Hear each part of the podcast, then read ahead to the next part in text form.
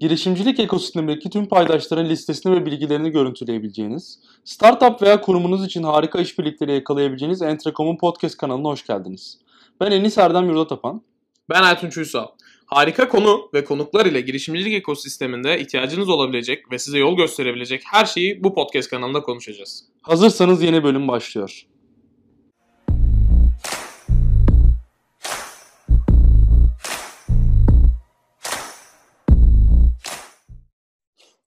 Herkese merhabalar. Entrecom Podcast'in yeni bölümüne hoş geldiniz. Ee, bu bölümde koronavirüs günlerinde e, çok güzel bir ürün geliştiren e, Boni Global ekibini kurucusu e, Sarper Sılaoğlu'nu konuk edeceğiz. Hoş geldiniz. Hoş bulduk. Merhabalar. Teşekkür ederim. Nasılsınız? Valla iyiyim. Hani karantinadayız. Aha. Bana birazcık tatil de gibi geliyor. Daha böyle rahat bir şekilde. Tatilde de çalışırım ki ben. Sadece hani stresi yok. Ondan sonra toplantıdan toplantıya koşturma yok. Aha. Evdeyiz sürekli. Çalışıyoruz. Kaç gün oldu? Sizin de ilk açıklandığı günden beri evde misiniz? Birazcık da öncesinden. Okulları tatil etme kararı aldıkları gün Aha. ertesi gün biz ofise gitmeyi bıraktık. Herkesten de rica ettim. Hı-hı. Hafta sonu da evden çıkmayın dedim. Sonra zaten hafta sonu karantina ilan edildi. Süper. Ee, yani mutluysanız problem yok. Ee, çok sıkılan insanlar var. Özellikle işte normalde böyle satış pozisyonunda çalışan ya da e, partnerlik gibi e, firmalarla çok görüşülen taraflarda bayağı sıkılmış insanlar gözlemlediğim kadarıyla. E, yazılımcılar tam tersi. Çok mutlular bu durumdan. rahat rahat çalışıyoruz diyorlar. E, sizin de iyidir umarım. E, ben kısaca akıştan bahsedeyim bugün dinleyiciler için. E, ilk başta bir Sarper Sılaoğlu'nu tanıyacağız yakından. E, biraz Boni Global'in e, kuruluş hikayesini bugüne kadarki faaliyetlerini inceleyeceğiz. Sonrasında asıl bugünün gündemi olan işte koronavirüsten sonra ortaya çıkarılan Corona Tracer ürünün hikayesini dinleyeceğiz. En sonunda da girişimcilik ekosistemi tarafını biraz daha detaylandırıp e, sohbetimizi tamamlayacağız. E, isterseniz biz sizi tanıyarak başlayalım. Belki tanımayan dinleyicilerimiz vardır. Böyle iki dakikada özet şeklinde olursa süper olur. Teşekkürler. Ankaralıyım. Gurur duyuyorum Ankara olmaktan. İstanbul'a geldim. Ee, geç de geldim. 29 yaşında İstanbul'a geldim. Bu IT sektöründe büyük şirketlerle, operatörlerle iş yapmak için ve o günden beri de genelde mobil operatörlere yakın mobil çözümler üzerine çalışıyoruz. Hı hı. 2010 yılında da bir ARGE projesi yazıp 2011'de Boni'yi kurduk. Hı hı. 2011 yılından beri de işte Boni'yi büyütüp farklı farklı ürünler geliştirip hizmet sağlamaya çalışıyoruz. Bizim bir tane tutkumuz var. o da yüksek teknoloji ihracatı. Hı hı. Yani Boni'nin arkasına globali koymamızın sebebi de o. 2015'ten beri yurt dışında iki tane şirket kurduk. Oralarda iş geliştirme yapmamızın sebebi de o. Hı hı. Çünkü inanıyorum ki, inanıyorum ki de bunu defalarca da ispatladım. Türkiye çok iyi mühendis yetiştiriyor. Kesinlikle. Teknik üniversiteler çok çok iyi yapmışlar. Hı hı. Ve bunları işe dökmek ve uluslararası olmak için önümüzde çok fazla engel kalmadı. Biz de bu doğrultuda Boni Global olarak çalışıyoruz. Kesinlikle. Birazdan detayına gireceğim ama benim arada sormak istediğim bir soru daha var. Ee, siz de istatistik mezunuymuşsunuz. Ben de ODTÜ istatistik mezunuyum. 6 yıl Ankara'da yaşadım ben de. Ee, ben işte bölümü bitirdikten sonra IT sektöründe işe başladım. Şu anda tamamen işte startup işbirlikleri e, ve o ekosistem tarafındayım. Hani birebir olarak istatistikle ilgili iş yapmıyorum. Bir yandan ben mezun olduğumda bayağı insanlar şey demişti. İşte günümüzün mesleği data science, veri bilimi niye e, o alandan çıkıyorsun gibisinden. E, siz de istatistik mezunusunuz. Bu konuda ne düşünüyorsunuz? Hani o kariyerinizin ilerleme açısından nasıl bir faydası oldu? Ben, ben bireysel olarak bayağı merak ediyorum onu. İstatistik bana hayata rasyonel bakmayı öğretti. Yani her şeyi oran orantılayıp bir şey olma ihtimali nedir? Hangi olasılık, hangi opsiyon daha olası hı hı. onu değerlendirme. Bu olmasaydı, istatistikte bunları vermeseydi bana çok başka yerlerde olurdum. Böyle hani hisli kavral vuku değil de hı hı. analiz ederek en doğru yola gitme güdüsünü bence bizim bölüm verdi bana. Daha çok böyle strateji tarafında ya da bir plan yaparken, karar verirken e, faydası oluyordur. Tabii özel hayatında da faydasını görüyorlar. e, süper. E, o zaman yavaştan geçelim şeye. E, Bonnie Global hikayesine. Ben hani en merak ettiğim şeylerden biri her zaman ismin nereden geldiği. Böyle ismin bulunma hikayesinden e, alıp anlatabilirseniz çok güzel olur. kuruluş. Bir kere az harf olsun, Aha. her dilde aynı okunsun diye e, düşündük, çalıştık ve aklımıza bu yattı, Boni. Bir anlamı yoktu Boni'nin. Sadece hoşuma gitti. Bir de test ettim. Herkes kolay kolay anlıyordu Boni'yi.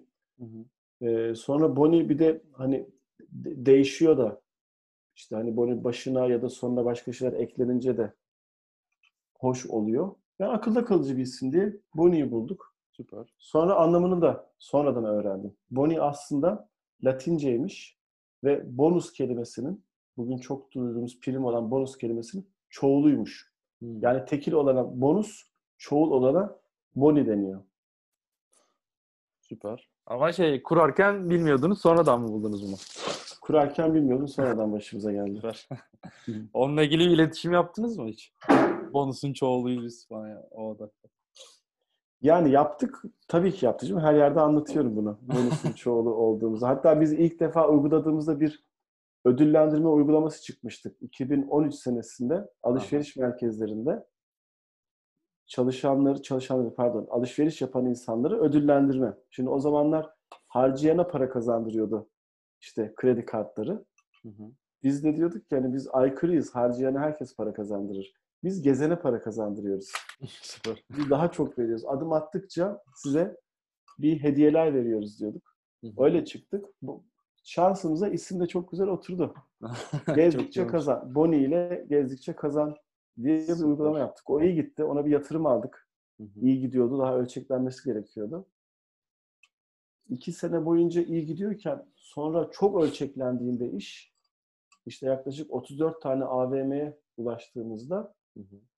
operasyon maliyetleri kaldırmadı. Bırakmak, geri dönmek zorunda kaldık. Başka işlere girdik. Aynı teknolojiyle başka yerlerde kullandık. Şirkette devam ettirdik. Boni'ye. Şu an bugüne kadar hangi ürünleri çıkardınız? Ee, nasıl faaliyetler bulundunuz? Bir yandan e, tane ülkede merkez de var. Hani araştırdığım kadarıyla. Ee, biraz buralara hikayesini anlatabilir misiniz? Çok ürün çıkardık ve hakikaten yani çıkardığımız üründen daha fazla ürün, daha fazla fikir vesaire onlar da başarısız oldu. Çok ciddi derecede başarısızlık yaşadığımı söyleyebilirim. Hı hı. Hiç ummadığımız bir yerden de bir başarı elde ettik. Şöyle oldu. Biz bir tane alışveriş merkezine indoor navigasyon, işte alışveriş merkezi için bir yönlendirme sistemini anlatmaya gittiğimizde Hı hı. işte insanlar sürekli şey soruyor, mağazaların yerlerini soruyor. Bunu bir mobil uygulamadan yapalım dediğimizde tamam yapın dediler. Biz de yaptık. Bir stand kurduk. Standda da anlatıyorduk insanlara. Çünkü standa geliyorlar işte bize bir işte şeyci nerede diyorlar işte süpermarket nerede diyorlar. Uygulamadan indirin görün diyoruz. Tamam tamam yerini söyleyin indiririm ben sonra diyorlar. Gidiyorlar. E çünkü daha kolay birisine sormak. Tabii canım. Kesinlikle. Olmadı. İhtiyaç yokmuş demek ki o zaman dedik. 2014 senesinin başlarıydı. Hı hı. Sonra müdür geldi dedi ki siz dedi niye görme engelliler için bunu yapmıyorsunuz dedi. Bana çok mantıklı gelmedi. Nasıl yapacağımızı bilmiyordum. Ama benim ekip, onlar da e, girişimci ruhlu, yapmışlar, test etmişler, gösterdiler. Aa dedim gerçekten çalışıyor mu? Çok şaşırdım. E peki dedim görme engelliler böyle kullanabilir mi bunu dedim. Hemen işte ilgili dernekler, vakıflar, üniversitelerle iletişim kurduk çabucak. Hı hı. Tane bir arkadaş geldi. Telefonla onunla yürüyordum. Telefon ona gö- gösteriyorken ver ver dedi telefonu aldı elimden. Böyle biraz sivri sert bir arkadaştır. Hala iyi arkadaşım. Aldı telefonu kullanıyor. Görmeden kullanıyor. Hiç görmüyor. Ses de kullanıyor. Parmak hareketleriyle. Uygulamayı buldu. Navigasyonu çalıştırdı. Gitti. Kullanıyor navigasyonu. Allah Allah dedim. Nutkum tutuldu. Nasıl kullanıyor bu insanlar bu telefonu? Meğerse kullanıyorlarmış. Hı hı. Biz hemen onlarla çalıştık. Tekrar değişiklik yaptık. Ürünü hayata geçirdik. Ben bakıyorum rakamlara. Ya birdenbire 20 bin kişiye ulaştı. İnanamadım. Nasıl olur 20 bin kişiye ulaşır? Bir de bu görme engelli camiası bir, birbirine çok yakın bağlılar. İki, Evet. elektronik dünyayı, internet dünyasını çok aktif kullanıyorlar. Orada sosyalleşiyorlar. Anında böyle virüs gibi virüs de günümüzün konusu. Virüs gibi yayıldı. Biz de bundan çok şey olduk, motive olduk. Ben arkadaşları çok sevdim. Hı hı. Pırıl pırıllar. E, dezavantajlı gruplar. Yani görmüyor değiller. Beyinlerindeki görme yetisi çalışıyor, görüyorlar, rüya da görüyorlar. Ama gözleri çalışmıyor sadece. E gözü çalışmadığı vakit başka şekilde hissedebiliyorlar. Çok şey öğrendim onlardan. Hakikaten hayata bakış açımızı değiştirdi. Bütün ekip olarak hepimizin. Biz de ve uygulamada tutunca ona odaklanalım dedik. Her şeyi bıraktık. Çok risk aldık. Ona çok odaklandık. Bu kaç senesi bu dediğiniz ürün? 2014 senesi. 2014. Ona çok odaklandık. Sonra bunu bir şekilde yurt dışına tanıttık. Oradaki çok da zor olmadı. İşte derneklere, vakıflara ulaşınca yurt dışındaki Hı hı. onlar ilgileniyorlar. Mümkün olduğunca onlara ücretsiz olarak gönderdik, kurduk. Test etmelerini sağladık. Sonra bizi içinde bulunduğumuz teknik üniversite, İTÜ. Amerika'ya bir programla götürdü. İsmi bugün Innogate. Hı hı. Biz orada bir ay götürdü. Bir ayda başarı elde ettik. Yani bir ayda hem bir pilot uygulama kurduk. Oradaki şeylerle beraber. Yine bir vakıfla beraber. Hem de havalimanından bir söz aldık. Gelin bunu kurun diye. Gittik de kurduk. Öyle olunca da daha böyle bir, bizi bir yüreklendirdi. Gittik orada bizim benzer işi yapan insanlarla bir araya geldik. Ben ilk defa şeyi orada öğrendim bu arada. Hani rekabetle birlikte çalışman gerektiğini Hı hı. rakibinle birlikte olman gerektiğini orada öğrendim. Çünkü rakibim vardı. Bunlar dış mekanlarda görme engeller için navigasyon yapan 10 yıllık bir şirket. Dedi ki biz iç mekanda ilgileniyoruz dedi. Birlikte yapabilir miyiz dedi. Ben korktum olmaz dedim. Hı hı. Tamam dedim ama bir dedim akşam bir yatayım kalkayım sonra dedim tekrar bir konuşalım dedim. Dedim ki ne kaybedeceğiz ki zaten Amerika'da biz tek başımıza ne yapabiliriz ki? O, o zaman daha ufak bir şirkettik. Adamı da sevdim. Tamam yapalım dedim. Tamam dedi. Biz dedi bir fona başvuralım bundan dedi. Tamam başvuralım dedim. Amerika'da bir tane ARGE fonuna başvurduk ve Amerika'dan ARGE fonu kazandık. ARGE fonunu almak için de oradan para almak için de Amerikan şirketi olmak gerekiyordu. Hemen bir iştirak kurduk oraya. Şirket kurduk. 2015 senesinde şirketi kurduk sonunda. Projeye başladık. İki sene boyunca projeyi götürdük. Amerika'da birçok yere uygulamayı kurduk. Projede başarılı devam etti. Çok da iyi ilişkimiz oldu o şirkette, başka şirketlerle. Başka rakipler de geldi. Tuhaf bir durumdu. Bütün rakiplere bakıyorduk. Hepsi beraber çalışıyor. Bizde de çalışıyor. Değişik bir anlayış vardı o Amerika'da. Rekabet Aslında. Yani buna en son geleceğiz ama yine hani bir ara giriş gibi olsun. Ee, şu an kriz ortamında da e, startupların böyle reka rakipleriyle ya da birlikte e, bir şeyler üretmesi çok değerli bence. Hani o yüzden o şeye de güzel bir giriş oldu. Ee, Hı. sonuçta onun çalıştığı bir sürü yer var. Hani dış e, navigasyon olarak siz de oraya direkt e, iç tarafta dahil olabilirsiniz. Normalde satış yapmaya kalksanız çok daha zor olacaktı. e, sıfırdan yapmak. Ama onların aracılığıyla ya da tam tersi e, değeri çok daha ileri noktaya götürülebiliyor. Yani o yüzden çok Öyle. güzel bir hikaye. Buna bir e, yıldız koyuyorum ben. E, en sonki startup konumuzda bu e, rekabetle birlikte çalışmak konusunda da e, biraz gireriz bence. Tamam. Ee, şimdi tamamen buna odaklandık dediniz. Yani görme engellere yönelik ürüne. Burada anladığım kadarıyla AVM'ler ödüyor değil mi ücretini bu şeyin? Ya da nerede yapılıyorsa. Havaalanları. Yani hiçbir zaman son kullanıcıdan ücret almayı düşünmedik. Hiçbir zaman da almadık. Hı hı. Son kullanıcıların, görme engellerin çok gittiği yerlere ki bunlar genelde kendi birlikleri, dernekleri, vakıfları oluyor. Onlara hep ücretsiz olarak kurduk. Hı hı. Bir ticari müessese kendi gerek sosyal sorumluluk bağlamında gerekse bunun yönetmeliği de çıktı. Yönetmelik zorunluluklarından bunu kurdurmak istiyorsa biz onlara dedik ki geleneksel yöntemler yerine ki o da yerlerdeki sarı şeritlerdir, hissedebilir yüzeylerdir. Onlar yerine bu ürünü alırsan, ikisini birleştirirsen daha böyle komplike bir çözüm olmuş oluyor diye önerdik ve kaç tane yüz, yüzden fazla ticari alana kurduk.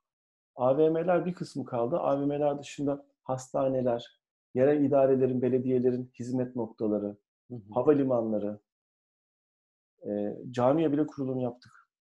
Çok yere kurduk. Okullar, üniversite kampüsleri. Ee, şu an kaç ülkede var bu, ürün? Toplam sanırım 8 ülkede proje yaptık Hı hı. bugüne kadar. Yani Sydney, Güney Güney Amerika'da Lima'da devam ediyor. En uzak o. Hem dünyanın öbür ucu hem de Güney yarımküre bir de hani mevsimler de ters orada. Direkt uçuş yok. O çok zorladı. Bir tane de öbür taraftan da Sydney'de iş yaptık. Sydney'e hiç gitmedik. O bir tren istasyonunda pilot projeydi. Orada sağlam bir bir şey vardı. E, destekleyen iş ortağı vardı. Onlarla beraber yaptık. Tam onu da soracaktım bir yandan. Şimdi hani SaaS direkt böyle on, online alınıp kullanılan bir ürün olsa tabii ki gitmeye gerek olmuyor. Ama böyle e, ilişki odaklı ya da bir satış için görüşme e, zorunlunuz olan işler var. Tam oraya gelecektim. Avustralya'da onun e, olabildiğini söylediniz. Ama yine de bir e, iş ortağıyla bir ekstra görüşmeye gerek oluyor sanırım değil mi? Hani böyle direkt online olarak satın almayı kabul etmezler. Ediyorlar mı? İlla bunun operasyonu var. Gidip kurulum yapmak Hı-hı. gerekiyor. Operasyon oldu mu da maliyet oluyor. Hı-hı. Dolayısıyla bu işin yurt dışında yapılıyor olması ya orada kendi ekibin olacak, operasyon ekibin ya da beraber iyi bir çalıştığın bir partnerin olması, ortağın olması gerekiyor. Ortaklık da kolay değil. Tabii. Çünkü hani hem beklentilerim var ama onun ajandasında başka işler de olabiliyor. O da kolay değil. Ekip kurmak da kolay değil. Ekip baştan çok para yakıyor. Kesinlikle. Sonra başarılı olabiliyor, olamıyor. Riskli işler, kolay işler değil. Ya, Türkiye'de bir şirket kurmak ne kadar riskliyse yurt dışında bir şube açmak da o kadar riskli aslında. Kesinlikle. Ee, bu 2015'ten sonra peki başka bir ürün geliştirdiniz mi bu güne gelene kadar? Hep buna çok buna çok devam ettik. Hı hı. Ee, bu bizde çok kapılar açtı. Apple ve Google'la direkt yakın çalışmaya başladık. Hı hı. Yakın derken genel merkezleriyle çalışmaya başladık. Çünkü onlar harita uygulamalarında iç mekan haritalarına giriş planlıyorlardı.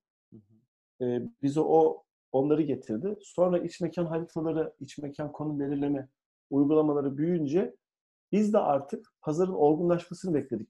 Dedim ya ilk defa 2014 senesinde, 13 senesinde pardon, normal ziyaretçiler için bir e, navigasyon yönlendirme uygulaması yapalım dedik. Kimse kullanmıyordu, herkes soruyordu. Hı hı. Ama aradan 4 sene geçtikten sonra artık profil de değişti. Profil daha böyle mobil uygulama, mobil Kesinlikle. navigasyon uygulamalarına alışık hale geldi. Hı hı. Pazar artık oturunca biz hadi diğer e, çözümleri de entegre ediyoruz dedik.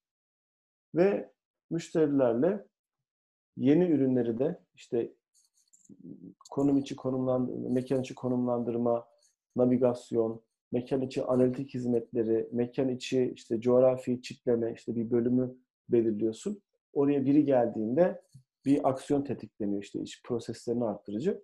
Bir de işte personel takibi, alet edevat takibi, ürünlerini geliştirmeye başladık.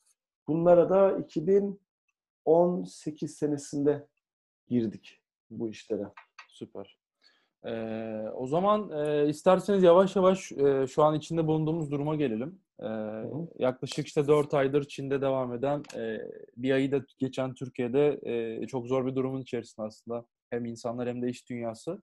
Benim ilk sorum hani hem birey olarak hem de firma olarak bu e, koronavirüsten nasıl etkilendiniz? Bir de e, sizin işlerinizi tam olarak nasıl etkiledi bu süreç? Şimdi bu bakınca dünyanın tarihine çok uzun ölçekte bir şekilde dünya bir şeyler yapıyor. Bu hani, e, biyolojik ekosistem olsun. Depremler oluyor, yangınlar oluyor, böyle epidemikler oluyor.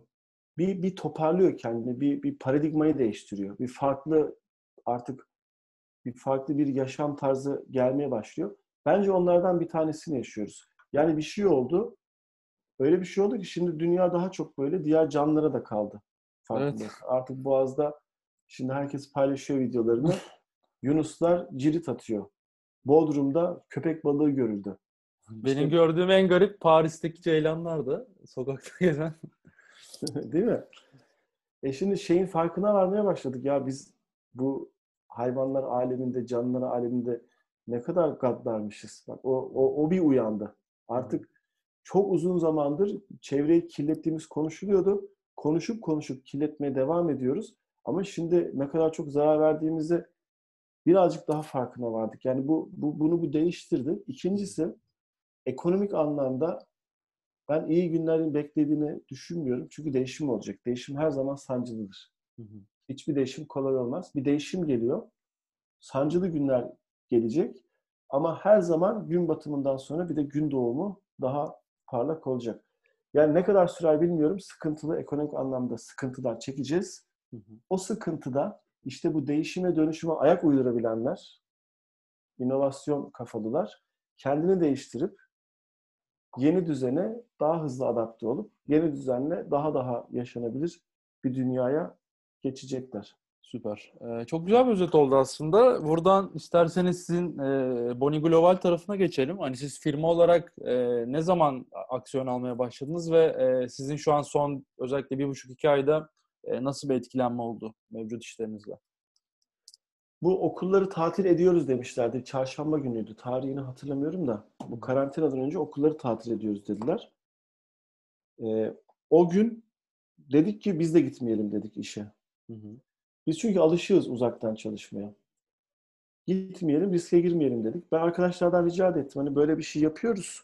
Hafta sonunu da evinizde geçirin. Çıkmayın dışarı dedim.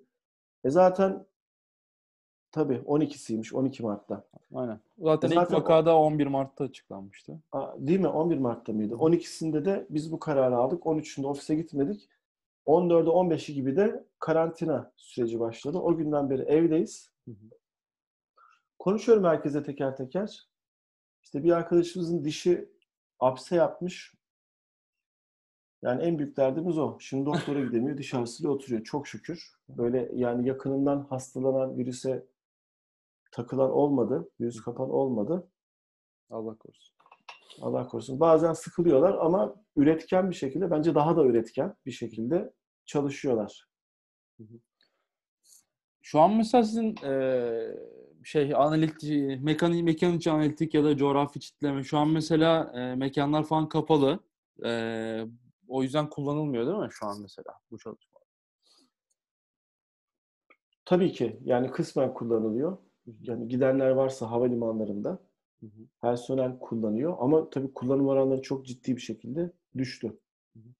Ya sizin mesela bu operasyon olarak ya da teknik destek olarak çok aktif bir şey, iş oluyor muydu o tarafta yoksa ürünü kurduktan sonra olay bitiyor muydu zaten? Çok fazla bir şey var Bizim mı? bir tane işimiz vardı. 13 14 tane farklı yere kurulum yapma sürecindeydik. Hı. Mart başında başladık. Bu karantina sürecine girmeden birkaç hafta önce dedik ki ne olur ne olmaz biz şu işleri hemen bitirelim dedik. Full konsantre bütün ekip hemen işleri tamamladı. Hı. Tamamladık, teslim ettik. Zaten sonra bu karantina süreci başladı.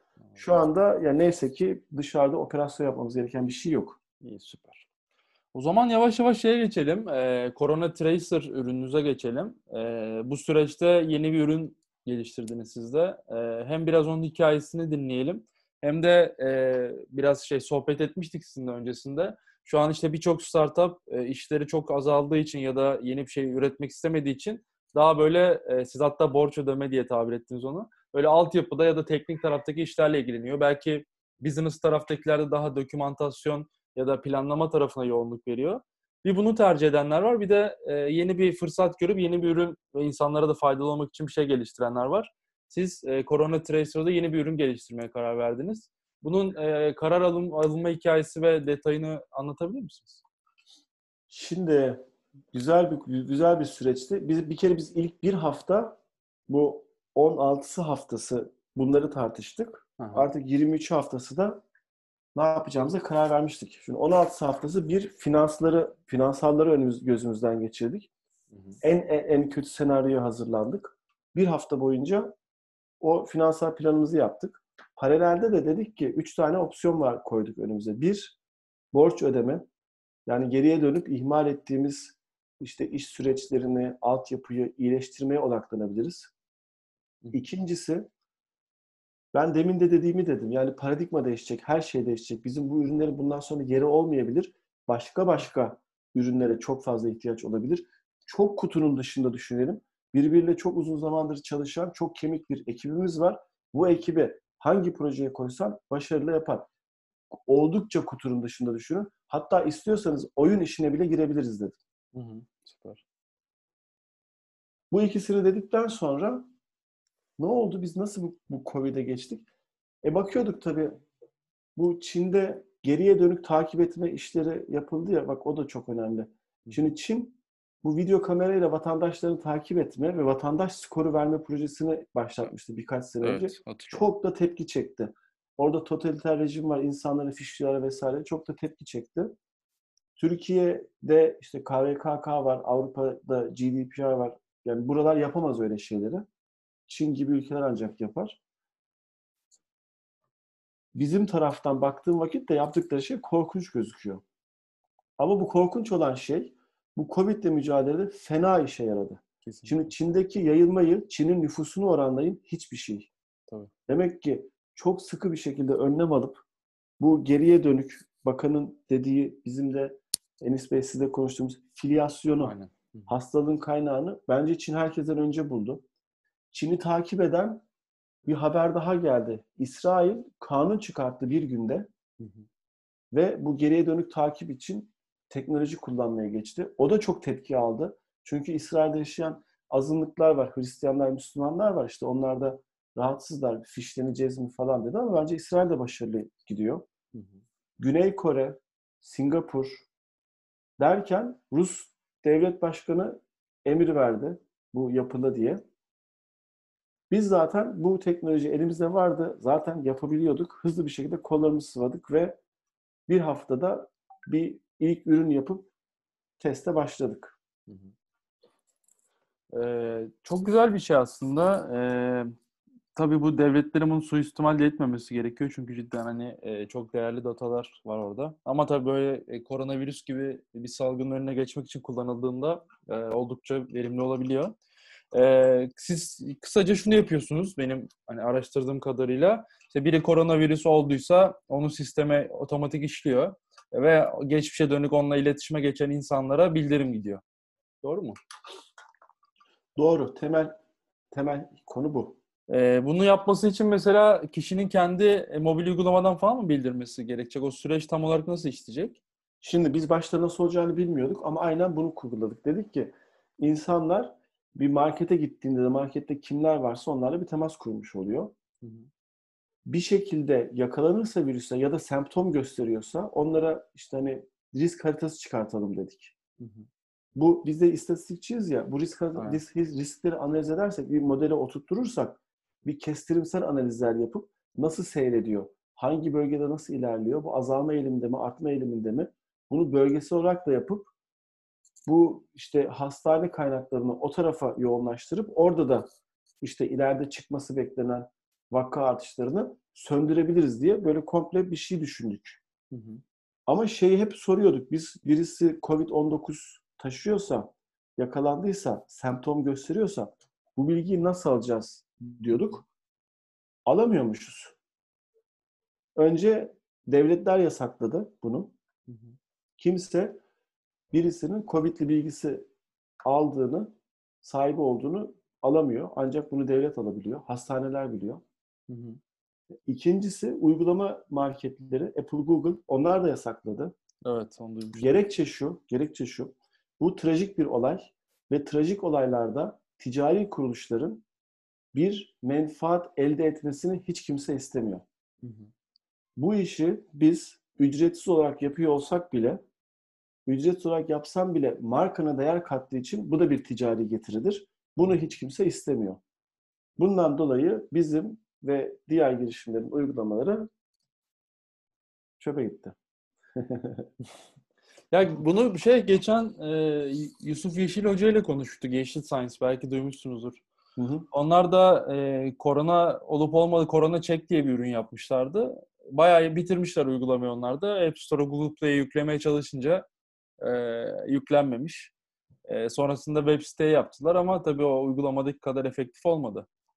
E, ama şey mesela ben araştırdığımda e, Eren Bali falan da tweet atmıştı böyle daha Amerika'daki ya da hani kendi e, Google'a, Apple'a yakın olan startupların ürünlerinde şey yapıyorlar. E, canlıya alıyorlar mesela. Orada bir e, iki, iki şeylik de var. Nasıl desem? Ayrımcılık Adaletsizlik mı? var. Kimin ürünle yayın almışlar? Ne dedi Eren Bali? Valla tam hangi ürün olduğunu hatırlamıyorum ama şey dedi işte hani bizimkileri almıyorsunuz, başkalarınınkini alıyorsunuz gibisinden bir tweet'i vardı onun geçtiğimiz günlerde. Ee... Ben, ben, ben görmedim de e, yani bu tür şirketlerin hatta kamunun bile bu tür durumlarda bir ayrımcılık düşüneceğini zannetmiyorum. Bunlar daha çok kontrol düşünüyor. Bak Apple'la Google şunu yaptı. Bizim de haberimiz yoktu. Ben bizimkilere yazdım oradakilere, tanıdığım insanlara da onların da haberi yoktu. Bunlar bir takım kurmuşlar. Apple, Google takım kurmuşlar. Biz nasıl ara bağlantılı iki cihaz, iki işletim sistemi nasıl veri paylaşımı yapıp da bu temas bilgisini en düzgün şekilde alabilir ve bunu hizmet olarak sağlayabiliriz demişler. Şimdi biz şöyle çalışıyoruz burada. Biz bu arada yani Apple ve Google telefonlarını birbiriyle konuşturan bir servis yok. O servisi oturduk biz bir şekilde geliştirdik. Nasıl geliştirdik? Mevcut servislerin etrafından dolana dolana onu ona ekle, bunu bundan çıkar, onu e, pas geç, bunu şöyle kullan yapa yapa biz bir sistem geliştirdik. Biz öyle çözdük. Şimdi bunlar ama oturtmuşlar. Burada bir değer var. Bu değeri biz standart haline getirelim ve açalım demişler. Bunun da anonsunu yaptılar geçen hafta. Mayıs ortasında da açacaklarını söylediler. Ama nasıl bakıyorlar? Biz diyorlar bunu sadece ve sadece kamuya açacağız. Kamu çünkü vatandaşın sağlığından sorumlu. Artı kamuya da kısıtlı açacağız. Yani mesela temas bilgisini alıyorsa işte senle ben bir yere geldik temas ettik mesela o bilgiyi alıyorsa kamu ileride ikimizden birinde bir semptom çıkarsa diğerinde tespit etsin diye. Ama konu bilgisini vermiyor bu sefer. Yani biz ikimiz bir yere geldik. Bunu kamu bilecek. Ama nerede bir yere geldiğimizi de söylemeyecek. Bu da ya onlar da onların müşterisi kim? Apple'da Google'ın biziz. Son kullanıcılar. Son kullanıcıyı korumak zorunda. E, son kullanıcıyı korumak babında babında verimizi koruyor. Sağlığımız için, yine bizi korumak için bir kısım verimizi ilgili otoriteyle paylaşıyor. Burada yer yok şeyin ticari işletmelere. Bugüne kadar verdiklerini de duymadım. Hı hı. İleride bu iş daha bir oturunca genel bir hani sağlık bağlamında açacaklardır da şu anda net bir şekilde kapalı o. Ya böyle olduğu için de ama e, birçok teknoloji firmasının, birçok yazılımcının, iş dünyasında insanın eli kolunu bağlıyorlar aslında. Şimdi gelelim müteşebbislik nedir? Ben Aynen. şunu da bir söylemek istiyorum. Başta dedim ya ben büyüyorken bize şey öğretilmişti. Hatta istatistik hocalarımdan bir tanesi demişti. Artık dedi insanların kimlik kartı değil, business kartları var, iş kartları var, kart vizitleri var. Kıymetli olan nüfus cüzdanından çok hangi şirkette çalıştığı demişti. Şimdi o zamanlar öyleydi. Çok şirketler çok büyüyordu. Aslında düne kadar böyleydi. Bu Covid ile beraber şirketlerin elinin kolunun bağlı olduğu, aslında devletlerin kuvvetli olduğu, bütün problemleri devletlerin çözebileceği bir yapıya tekrar döndük. Kesinlikle. Devletçilik tekrar bir gündeme geldi. Her iki durumda da eskiden de yeni şu şu günkü durumda da bu büyüklerin yanında yani devletler ve şirketlerin yanında arada kendine yer bulmaya çalışan bir de küçük ve orta ölçekli şirketler var. Bütün ekonomilerinde dinamiği bunlardır aslında. Organize olmamış küçük ve orta ölçekli şirketler ve bu teknolojinin ilerlemesiyle de işte bu e, COBİ'ler arasındaki startup dediğimiz teknoloji şirketleri var. Biz onlardan bir tanesiyiz. Biz her zaman bu devlet de hegemonyasını kursa, büyük şirketler de kursa biz her zaman bir şekilde yolumuzu bulmayı öğrendik. Hı hı. Ya çok defa duvara tosluyoruz ama duvara tosladığımız vakit hiçbir zaman geri dönmedik ki. Bir şekilde etrafından dolan, üstünden atla, altını kaz. Hiçbiri yoksa ışınlanmayla arkasına geç. Yani böyle hiç olmayacak şeyi düşündük. E bu Apple'a Google'a da tost deyince Aha. hemen alternatif senaryolar ürettik. Hızlı olalım diye onların iki tanesini de icraata geçirdik. Bekliyoruz bakalım reddedilecek mi? Reddedilecekse bir şey daha üretiriz. Ne olacak ki? Ya dün ben son... konuşuyordum. Aha. Pardon. Dün konuşuyordum bizim teknolojinin başındaki arkadaşlarla. Sence reddedilme ihtimali ne kadar dedim. Yüzde 40 dedi. Yani yüzde 40 çok. Çok riskli. Hı hı. Şu an bütün stratejiyi yüzde 60 başarıya göre yapamayız. Evet. Benle konuşuyorken Google yeni uyguladığımız, yolladığımız uygulamanın testine onay verdi. Güzel. Çok güzel, süper. Dedim ki yüzde 40, yüzde 20'ye düşmüş müdür dedim. Yok dedi ben dedi yüzde 30'a düşürürüm dedi. Çünkü hala dedi onaylanmadı dedi. Riskli. E akşam dün akşam sıkıntı geldi bana. Böyle uyku uyudum tabii de. Ama böyle hani düşünerek bunu uyudum. Sabah kalktığımda aklıma bambaşka bir senaryo geldi. İçinde Apple ve Google'ın olmadığı bir şey geldi. Yani bunlar blokluyorsa, bunlar blokluyor diye biz işimizi yapmayacak değiliz. Tabii. Apple'sız, Google'sız yaparız. Onlara mı kaldık? yani. Şeyi bu yeni çıkaracağınız ürünler yine korona ile mi ilgili olacak? Ayrı bir şey mi olacak? Korona ile ilgili değil. Şöyle bir şey fark ettik biz. Ona geçtik. Şimdi bunu da açıkça herkese söyleyebilirim. Şöyle bir şey daha var. Buna girmeden önce biz bu işte korona takip uygulamasını yapacağız dediğimizde duyurusunu da yaptık. Paralelde de hem benzer işi yapanlar bize geldi. Biz de özel ilgi gösterip benzer işi yapan herkese teker teker iletişim kurduk. Burada amaç bilgi paylaşımıydı. Bilgileri paylaştık. İşte sen ne durumdasın, sen ne Biz de anlattık. Hı hı. Ne yapıyoruz diye. Şeye geldiğimizde de bu korona takip olayının olmayacağını gördüğümüzde de oturduk, değerlendirdik. Bazen o arkadaşlarla, rakiplerle birlikte değerlendirdik. Ne yapabiliriz? İşte sen nereye git, ben nereye gideyim, nereleri test edelim. Biz şunu seçtik. Şimdi sosyal mesafeyi kırmada sıkıntımız var. Yani herkes herkese eleştiriyor. İşte herkes dışarı çıkıyor diye eleştiriyor. Bence herkes dışarı çıkıyor. Ben kendim çıkıyorum. Hı hı. Bakkala gidiyorum en azından değil mi? O sosyal Mecbur. mesafe ihlali değil mi? Mecburum. Tabii. Çıkıyorum. E yani bazen kardeşlerim geliyor. Ben onlara gidiyorum. Bir şey almaya etmiyor. Öyle oturup saatlerce beraber olmak değil de bir şeye ihtiyacın oluyor. Kardeşine gidiyorsun. Sosyal mesafe ihlal ediliyor. Çünkü biz sosyal varlıklarız. Burada da dedik ki biz sosyal mesafe ihlalini önleyici bir uygulama yapalım dedik. Hı hı. Ve uygulamayı ona çevirdik. Sosyal mesafe takip yaptık. Korona takip değil. sosyal mesafe takip. Aha, Bakalım o tutacak mı? Şimdi planlardan biri bu. Bunu deniyoruz. aha. Gönderdik bunu. Bekliyoruz. O tutarsa bu şöyle çalışacak. Yine aktivite takip edecek. Son 14 günlük aktiviteyi takip edecek. Fazlasını değil. Hiçbir şekilde kimlik bilgisi almıyor. Yani iki kişiyi bir arada görüyoruz ama bunların kim olduklarını bilmiyoruz. Aktivite bilgisi de şu. Bir, e, dışarı çıkma. Yani ne kadar çok dışarıda dolaşıyor. İkincisi de kaç kişiyle temas etmiş. Hı hı. Şimdi bunları hesapladıkça yani aktivitesi arttıkça puanı düşüyor. Yani aktivite harcı puanını arttırmıyoruz. Sen çok aktivite yaptın Evet, puanın tam bu kadar değil. Tam tersi. Aha. Puanı böyle yüze yakınsa rengi de yeşil oluyor. Az aktivite yapmış.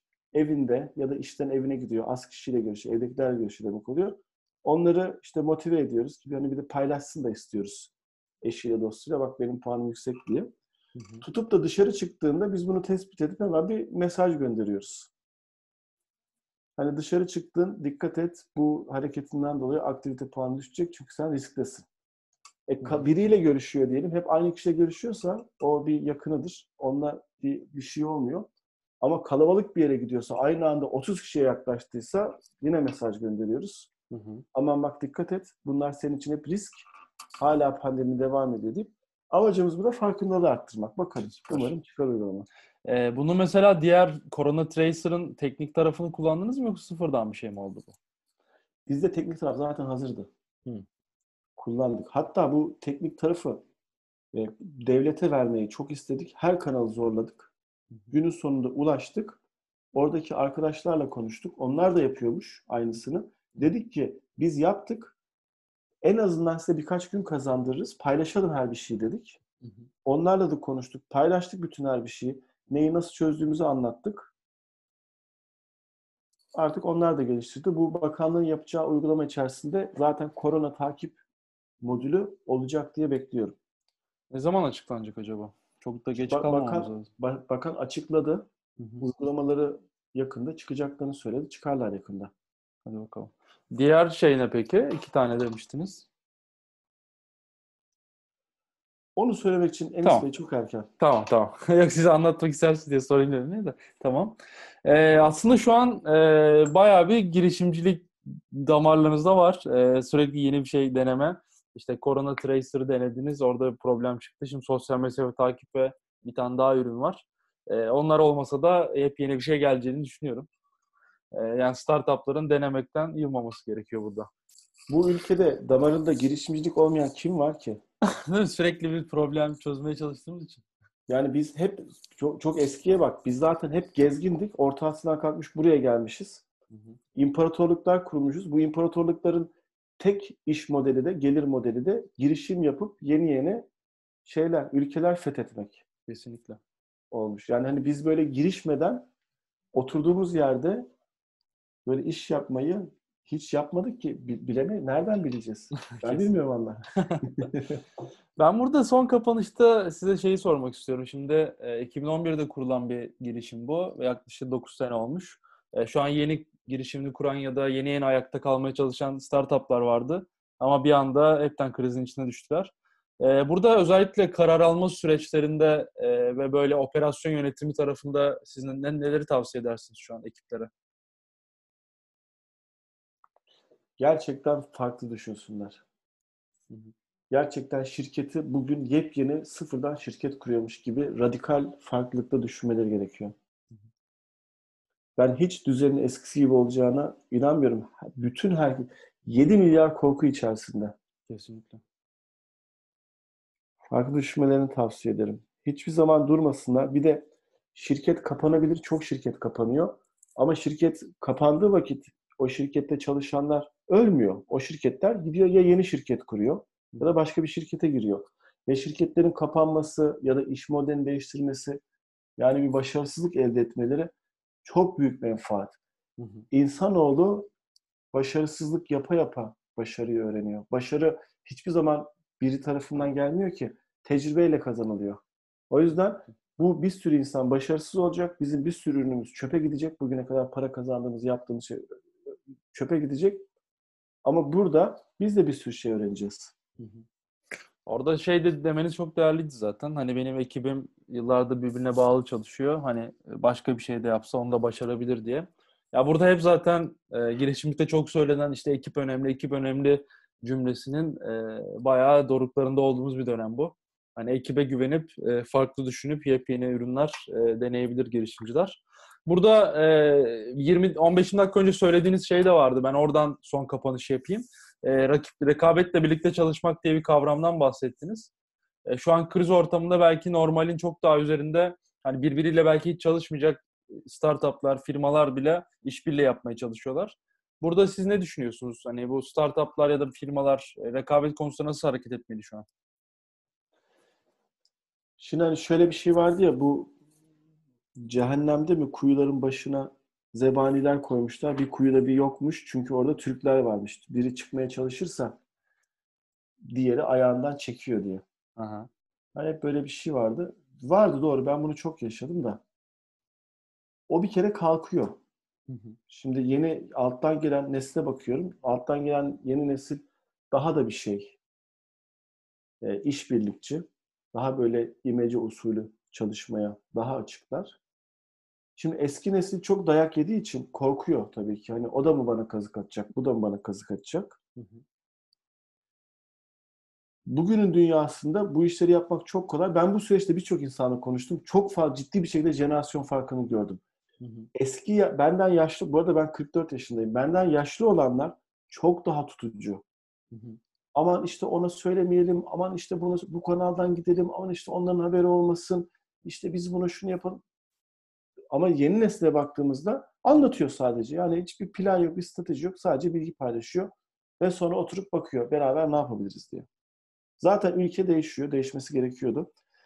Ben bir tane, benim çok sevdiğim bir laf var ya. Şunu e, söyleyeyim. Yani böyle nasıl işbirliği yaparsın? Herkese sana bir kere kazık atma şansını baştan vermen gerekiyor. Aa, çok güzelmiş. Bir kere ama sadece. Hı hı.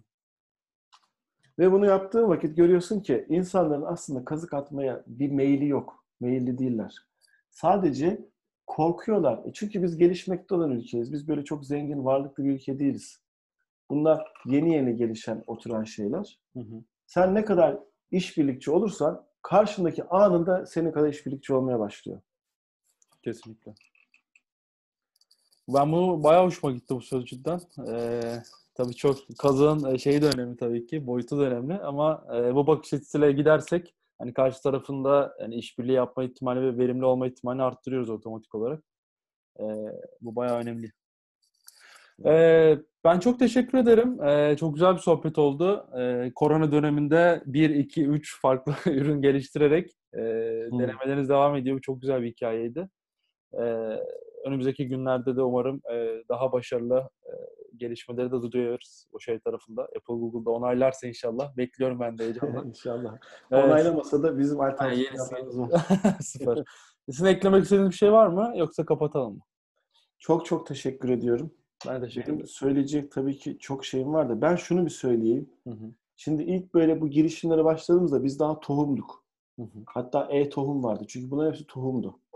E tohumların da yaşama ihtimali çok düşük. Şimdi yeni yeni filiz olmaya başladık. İşte bir şeyler bak biz bizim gibi bir sürü şirket benzer işi yaptı. Bir de bu korona ile bir mücadele için işte ventilatöründen uzaktan işte tetkikine kadar bir sürü girişim şirketi, teknoloji şirketi bir şeyler yaptı. Şimdi bu girişim şir- şirketlerine bakacak olursan bunların kaynakları çok kısıtlı, kaynakları yok. Bu şirketler bu işi yapıyorken hala bir filizler bak daha şey değiller, küçükler. Bir ihale almadılar. Bir kurum bunlara sipariş geçmedi. Hı hı. Yatırımcıyım yatırımcıyım diyenlerin bir tanesi çıkıp ben bu işte yatırım geliştirme yapanlara şu kadar para veriyorum demedi. Hı hı. Hepsi kendi kaynaklarıyla sıfır destekli bir şeyler yaptı. Ve bak bunların hepsi evvelden tohumdu, şimdi filiz oldu. E gidişatta bunlar orman olacak. Bu orman olduğunda bu ülke, bu dünya nasıl olacak? Onu hayal et. İnşallah. Ee, çok teşekkür ederim. Ağzınıza sağlık. Ee, dinleyicilerimize de teşekkür etmiş olalım. Ee, bir sonraki bölümlerde yepyeni konuklarla sizlerle olmaya devam edeceğiz. Ee, Hoşçakalın diyorum. Ben de teşekkür ederim. Hoşçakalın. Girişimcilik serüvenin detaylarını ve derinlemeli incelemesini yaptığımız bu podcast serilerinde umarım size bir şeyler katabiliyoruzdur. Herhangi bir sorunuz veya danışmak istediğiniz bir konu olduğunda LinkedIn veya Instagram hesaplarımızdan mutlaka bizlere ulaşabilirsiniz. Girişimcilik ekosistemini çok daha yakından tanımak ve girişimcilik serüveninizde bir adım öne geçmek için www.entracom.io adresimizden veya Instagram, LinkedIn ve Twitter'da entracom.io'dan bizi takip etmeyi unutmayın. Bir sonraki podcast bölümlerinde görüşmek üzere. Hoşçakalın.